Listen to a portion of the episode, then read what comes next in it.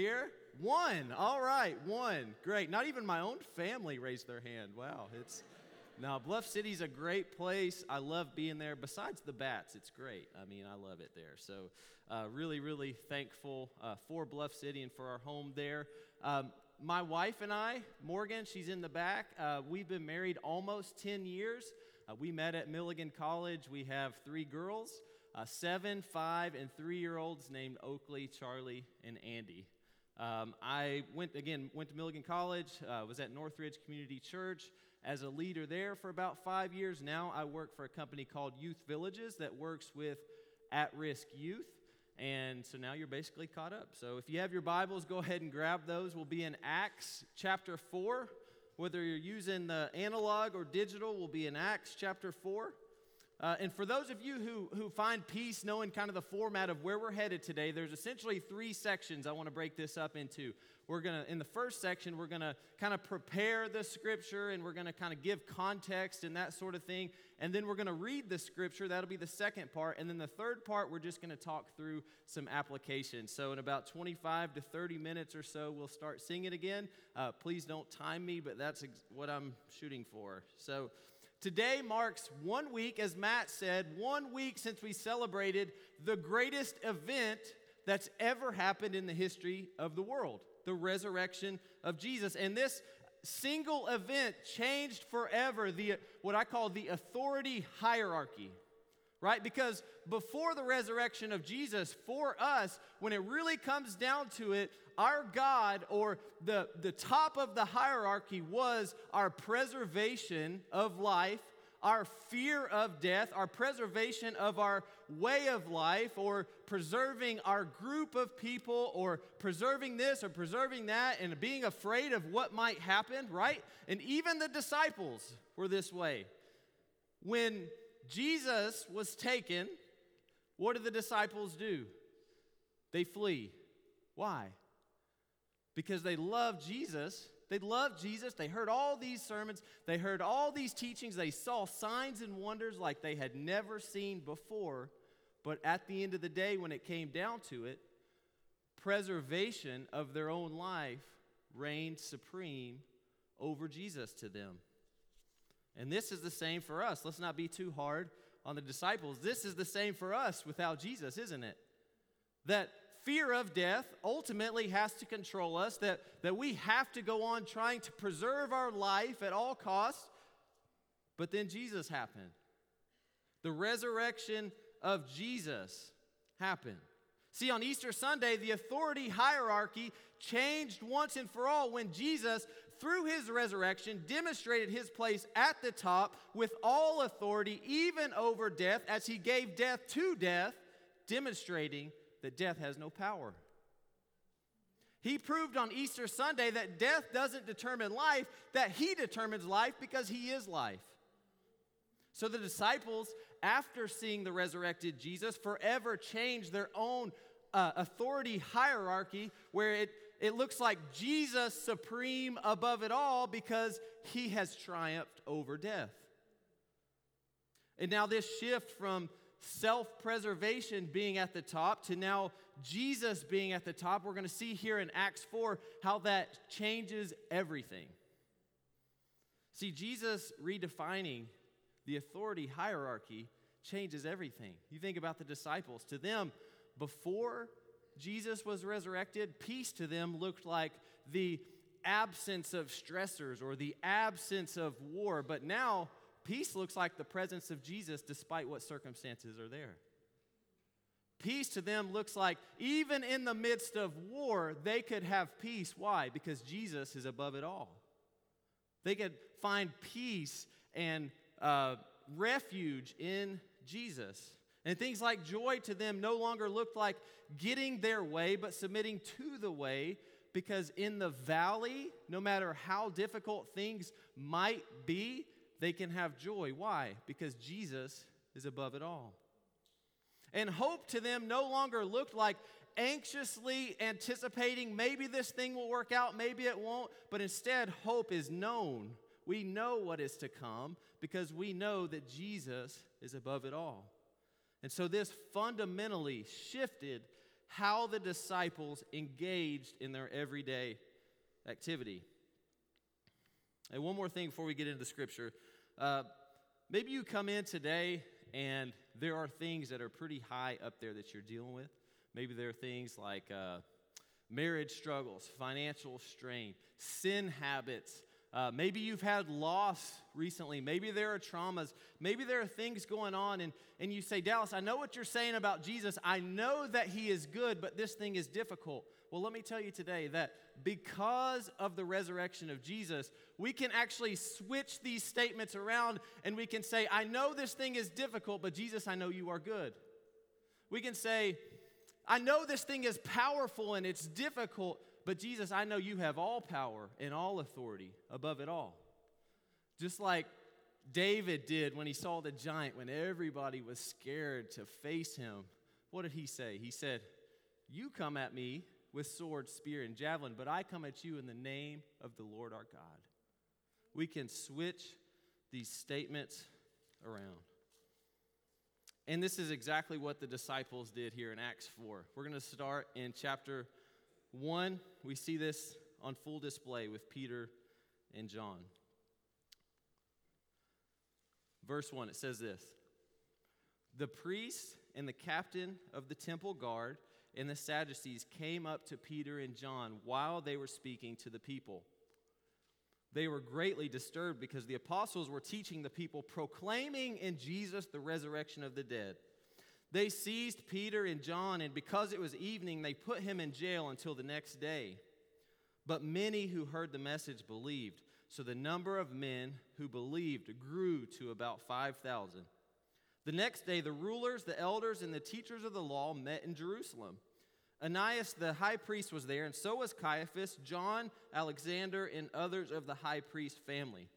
They had Peter and John brought before them and began to question them By what power or what name did you do this? Now, let's look back here because this is Peter and John's opportunity. If they're wanting out, now's a good time to do it. In fact, they've kind of been here before, right? The, the rulers and the authorities, they come to arrest Jesus, and at that time, the disciples back away and they say, Hey, this isn't the way it was supposed to go. I'm out. Like, this has been great, but I need to preserve my life. And this is their moment again, right now, isn't it? It's like, Hey, they're asking. The, the rulers are gathered, the priests are gathered. They're all saying, Hey, by what name did you do this? But remember, things are different now. Things are different now because of the resurrection. Let's look at Peter's response, verse 8. Then Peter, filled with the Holy Spirit, said to them, Rulers and elders of the people, if we are being called to account today for an act of kindness shown to a man who is lame and are being asked how he was healed, then know this, you and all the people of Israel it is by the name of Jesus Christ of Nazareth, whom you crucified, for whom God raised from the dead, that this man stands before you healed. Jesus is the stone you builders rejected, which has become the cornerstone. Salvation is found in no one else, for there is no other name under heaven given to mankind by which we must be saved. Because Jesus has overcome death, their allegiance has changed. Verse 13 When they saw the courage of Peter and John and realized that they were unschooled, ordinary men, they were astonished and they took note that these men had been with Jesus. But since they could not see the man who had been healed standing there with them, there was nothing they could say. So they ordered them to withdraw from the Sanhedrin and then conferred together. What are we going to do with these men? They asked. Everyone living in Jerusalem knows that they have performed a notable sign, and we cannot deny it. But to stop this thing from spreading any further among the people, we must warn them to speak no longer to anyone in this name. Then they called them in again and commanded them not to speak or teach at all in the name of Jesus. This is another opportunity, isn't it? Get out while you can. Get out while you can. But here's the response. I want you to note this. But Peter and John replied, Which is right in God's eyes, to listen to you or listen to him? You be the judges. As for us, we cannot help speaking about what we have seen and heard. We cannot help speaking about what we have seen and heard. The question I want us to kind of chew on this morning is when is the last time you were so excited about this Jesus, so filled with the Holy Spirit that you just couldn't help but talk about what you've seen and heard him do? And I want you to notice this difference here between can't and won't. Right? That's a big difference between can't and won't. Won't is like you you have the opportunity to make this choice or this choice or whatever, but can't is like, man, they're so overcome and, and overjoyed by Jesus, and he's so high at the top of their authority hierarchy that, that they're just compelled, that he overflows out of them. They just can't help but talk about this Jesus, even in the face of imprisonment or death. So I want to ask that question again. Like, when is the last time you were so overjoyed by this Jesus that you just had to share with others? And for most of us, it doesn't take certain death to keep us from talking about Jesus. Sometimes it just takes perception, people's perception of us. And uh, don't get me wrong, I'm certainly not advocating for you to like stand on the street corner downtown Johnson City and holding up signs. And, you know, if you want to do that, it's great. I'm not judging it, but I'm not saying that's what you need to do. But what I'm saying is there are people around you constantly, right? Your, your spouse, your kids, your family, your friends, your coworkers, all that. And there should be times where you're just like, man, I spent some time with Jesus and he revealed this thing to me, and I'm just so excited because I've been dealing with this, but yet he's shown his authority above it, and I've experienced something I've not experienced before, and I'm just so thankful for what he's doing. And so, if you never find yourself compelled just to talk about him, maybe, maybe we ought to consider like, do we have him somewhere on this hierarchy? Like, we think Jesus is great, but like there are other things, you know, potentially uh, ahead of it. Or, or maybe it's worse. Maybe we've treated Jesus like he's some sort of like cultural norm that we latch onto because, you know, in East Tennessee, we go to church, right? That's just kind of what we do, and that's a good thing. But like, have we really been rooted in this truth of his authority above it all.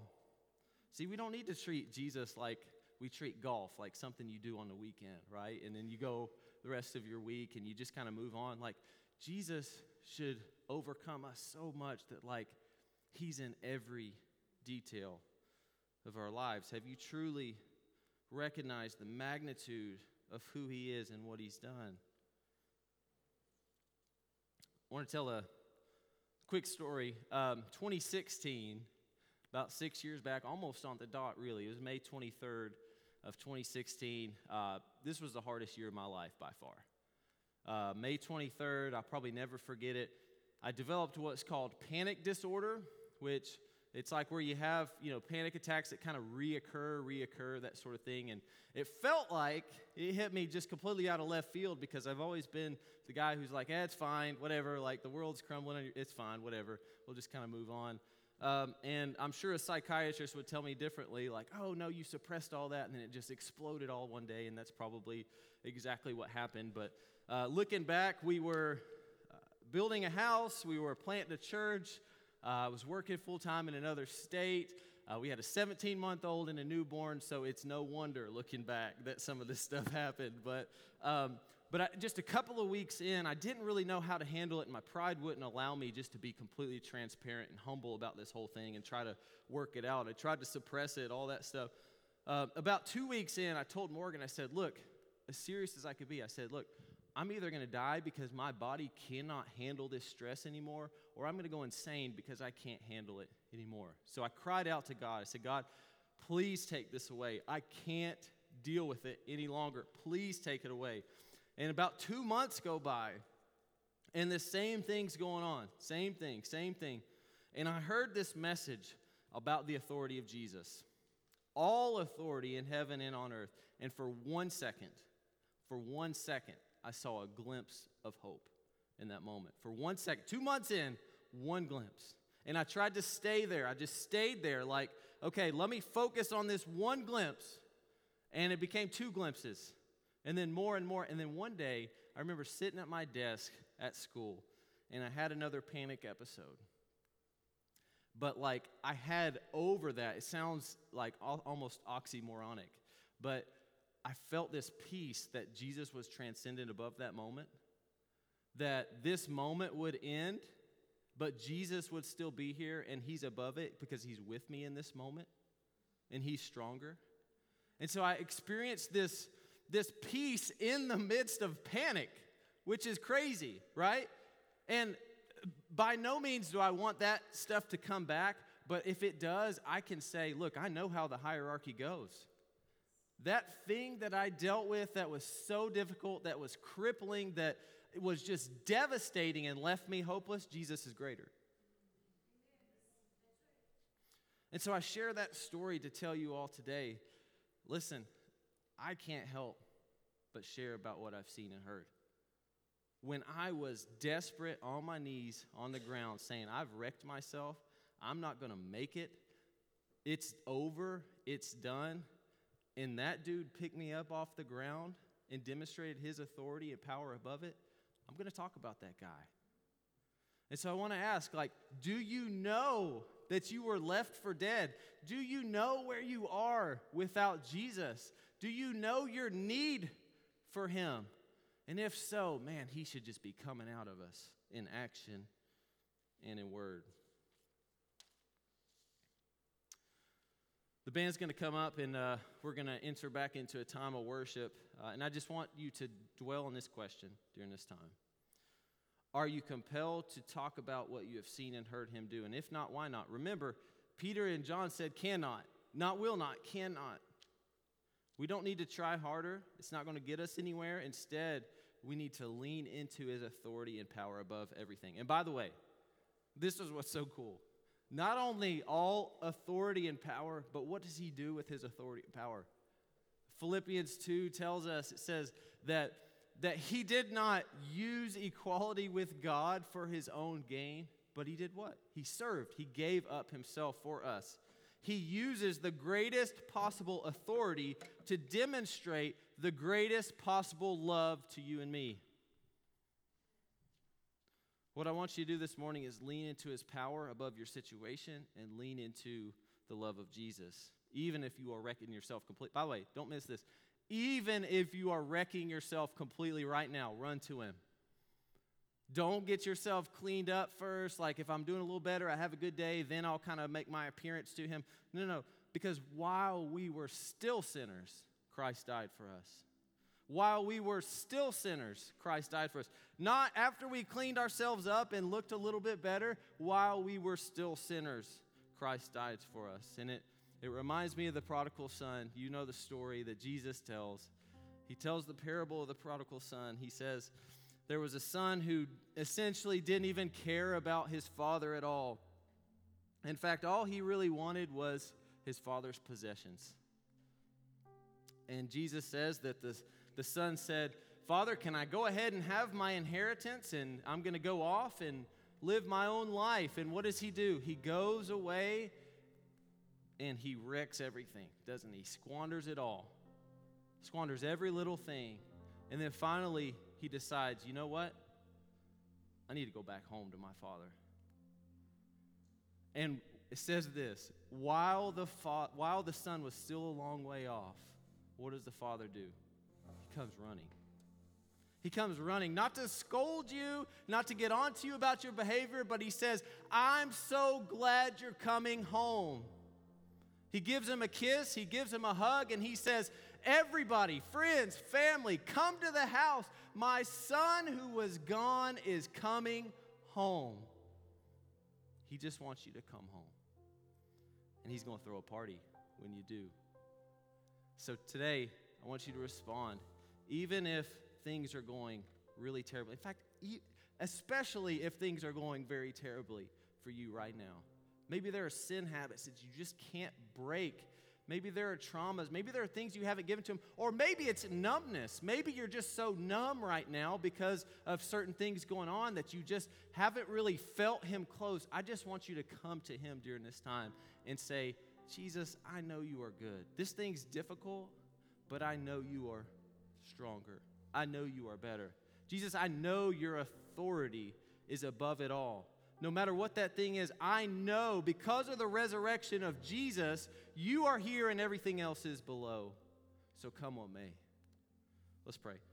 Father, I thank you for who you are, first and foremost. God, you are good. You demonstrate time and time again that no matter what the situation is, like literally from the beginning in Genesis, you say uh, that the enemy wishes things for bad, and you take those things and you turn them for good. Father, you do that all the time. And the enemy is left with no moves. We just prayed about after Jesus arose, the darkness ran for cover. Father, you have defeated our enemies. You have defeated sin and death on the cross. Father, help us believe. Give us belief, Father. Give us a faith in you and for who you are. Father, help us to trust in you. Father, I pray that you will just, anytime that there's guilt or insecurity or things involved, I pray you'll remind us of that story that while we were still a long way off, you come running. While we were still sinners, you died for us. Father, help us to just come to you. You'll take the pieces, you'll pick them up, you'll put them back together. Father, help us just to come to you. Father, we love you a whole lot.